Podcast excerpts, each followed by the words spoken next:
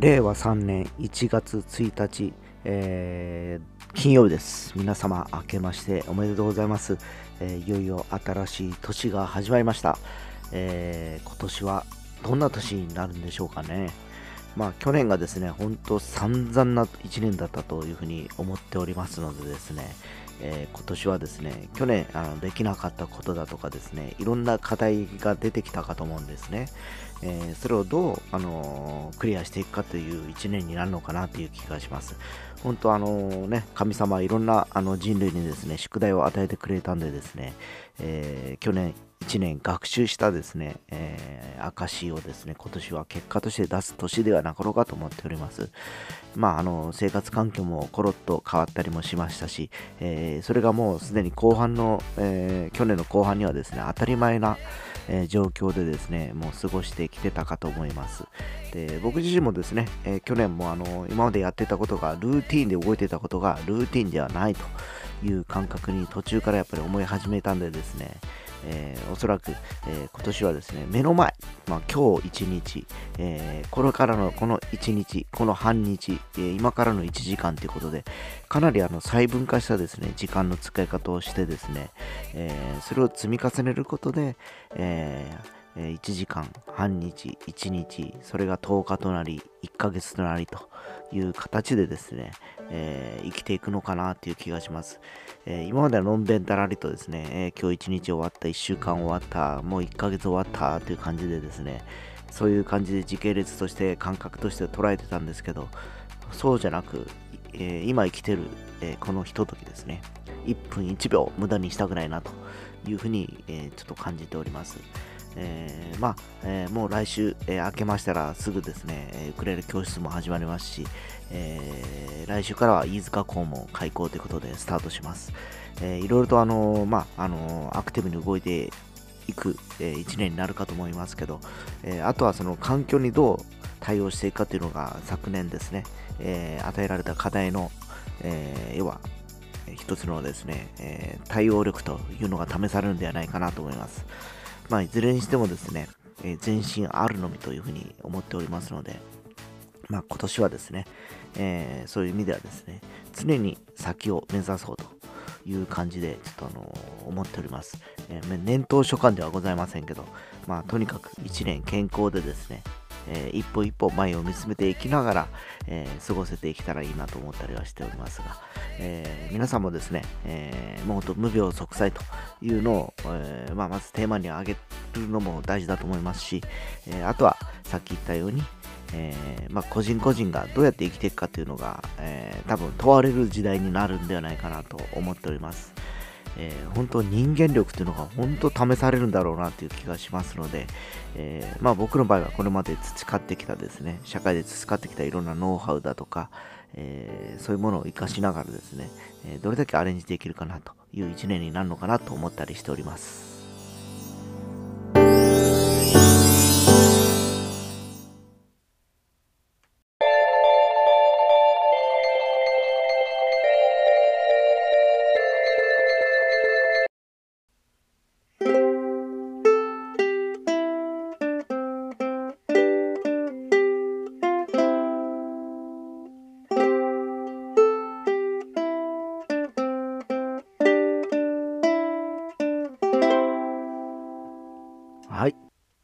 はい。ということで、えー、引き初めっていうんですかね。書き初めじゃなくて引き初めっていうか、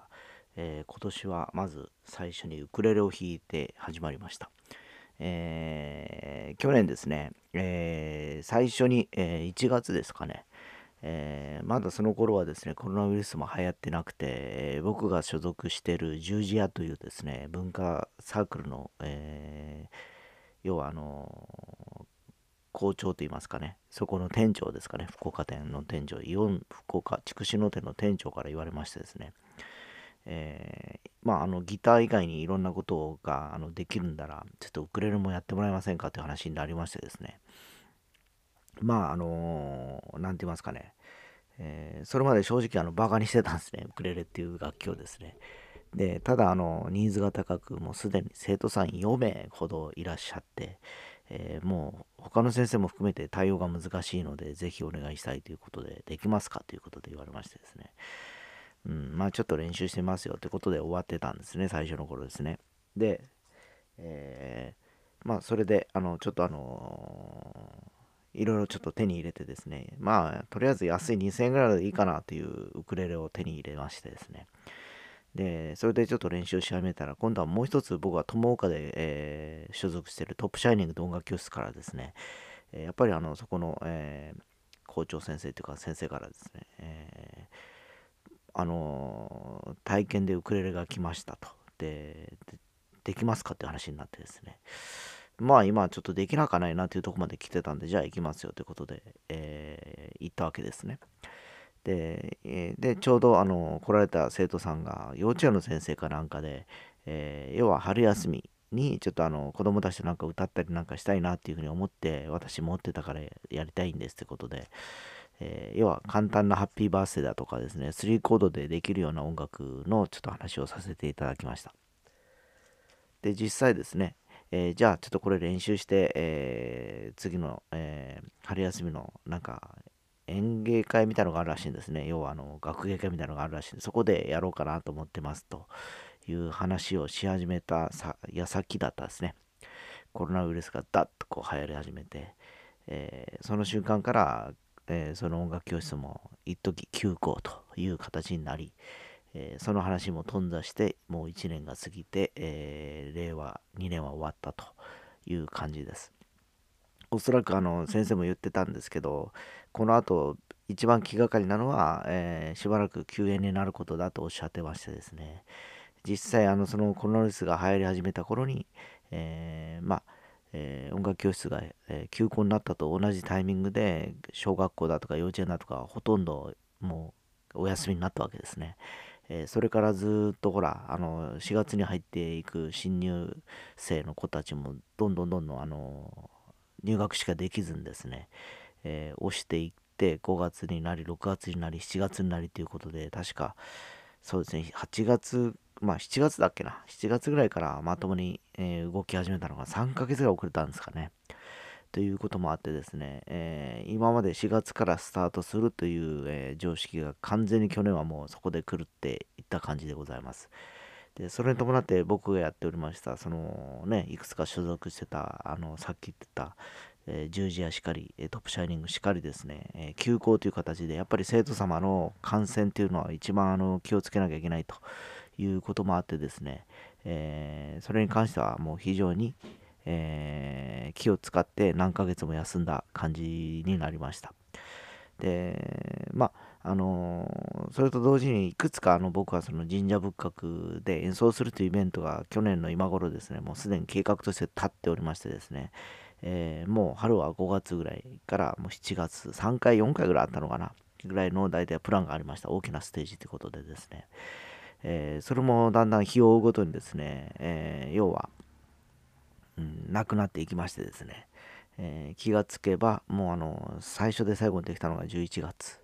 のもう後半だということでそれももうかなりデリケートな感じでやってなんとか着地ができたかなということではあったんですけどやっぱりそのタイミングから、えー、昨日昨日、えー、まあ大晦日までですねの患者数がどんどんどんどん増えていきまして、えー、今危険え、地域の一角として福岡県はあの、まあ、あのカウントされてますのでですね、えー、まあ、年は明けたとはいえですね、えー、こればっかりは心機一転とはいえですね、気をつけなきゃいけないなと思いながら、えー、今日もあの元旦の朝を迎えてるわけです。でとはいえですね、え去年からスタートしたウクレレ教室によってですね、えいろんな方々の交流だとか、えまあ、あのその来られる方々のまたいろんなこう出会いだとかですね、思いだとかがこう一つになっていくことが非常にあの僕がやってて楽しくてですね、今ですね、えー、こっちもあの教えてる立場なんですけど、パワーがもらえるというような状況だったりします。えー、で、今年はそれに加えて、えー、飯塚港ということでですね、えー、いつもお世話になっております元の木書店会さんの2階でですね、元の木の上でですね、えスタートをするということもあってですね、え、それもあって今年はちょっとウクレレ関連というか、まあ去年もそうだったんですけど、もっとあの、広めていこうかなというふうに感じております。だから去年はですね、結構ギターも結構握ってたんですけど、一旦ギターはとりあえず封印しとこうかなと思ったりしております、今年はですね。えー、まあもちろんあの適時ですね、必要となればそれであのギターをあの持ち出すこともあるんでしょうけど、基本的に家ではですね、ギターはま別にそんなに、えー、まああの生徒さんが増えていってギター教室がまた開校という形になればやろうかなと思いますけど、まあ、あの今年はですね、えー、もっと去年そういったあの体感値として、えー、今まで楽器をやったことがない方が、えー、手軽に始められるウクレレという楽器から始まっていくという流れでですね、えそれである程度のテクニックがつけばですね、ギターかなということで、セカンドステージというか、次のステップのあのコンテンツとして持っておいていいのかなという感じがします。だからあのより音楽普及に、えー、ちょっと根ざしたいという一年にしたいなとちょっと思ってますので、えー、まあこれを僕の今年のですね年頭所感ということで、えー、ちょっと皆様にお伝えしようかなと思って、え話させていただきました。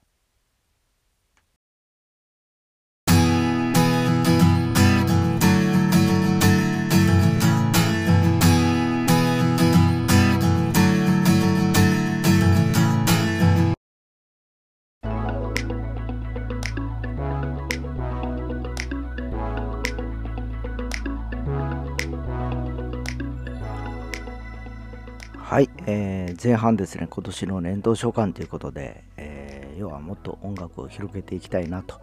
いうふうに話をしました。はい、えー、具体的に言うとですね、やっぱり今、あのー、年配の方だとか、えあるいはですね、え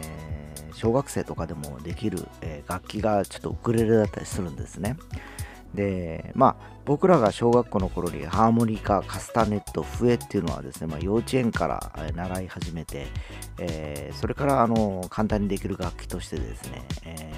ー、習得したと思うんですね、技術を。で、その後ピアニカとかいろいろこうやってたと思うんですけど、結局そんなにやらなかったですね。やっぱ難しかったですよね。で、それに比べたらですね、本当弦が4つしかないっていうのもあってですね、で、やっぱりあのー何人かとこう役割分担をしながらですねアンサンブルを組んでいくとあの非常に楽しいあの楽器としてですね使えるんですね。で基本的にギターの時も僕はそうなんですけど同じことをみんなで同じ一緒にやることよりもですね、えー、それぞれあのチームグループ分けして、えー、A パート B パート C パートという感じでですね、えー、それぞれが合わせて合奏するというイメージですね。多人数の場合ですね。え、で楽しんでもらおうかなと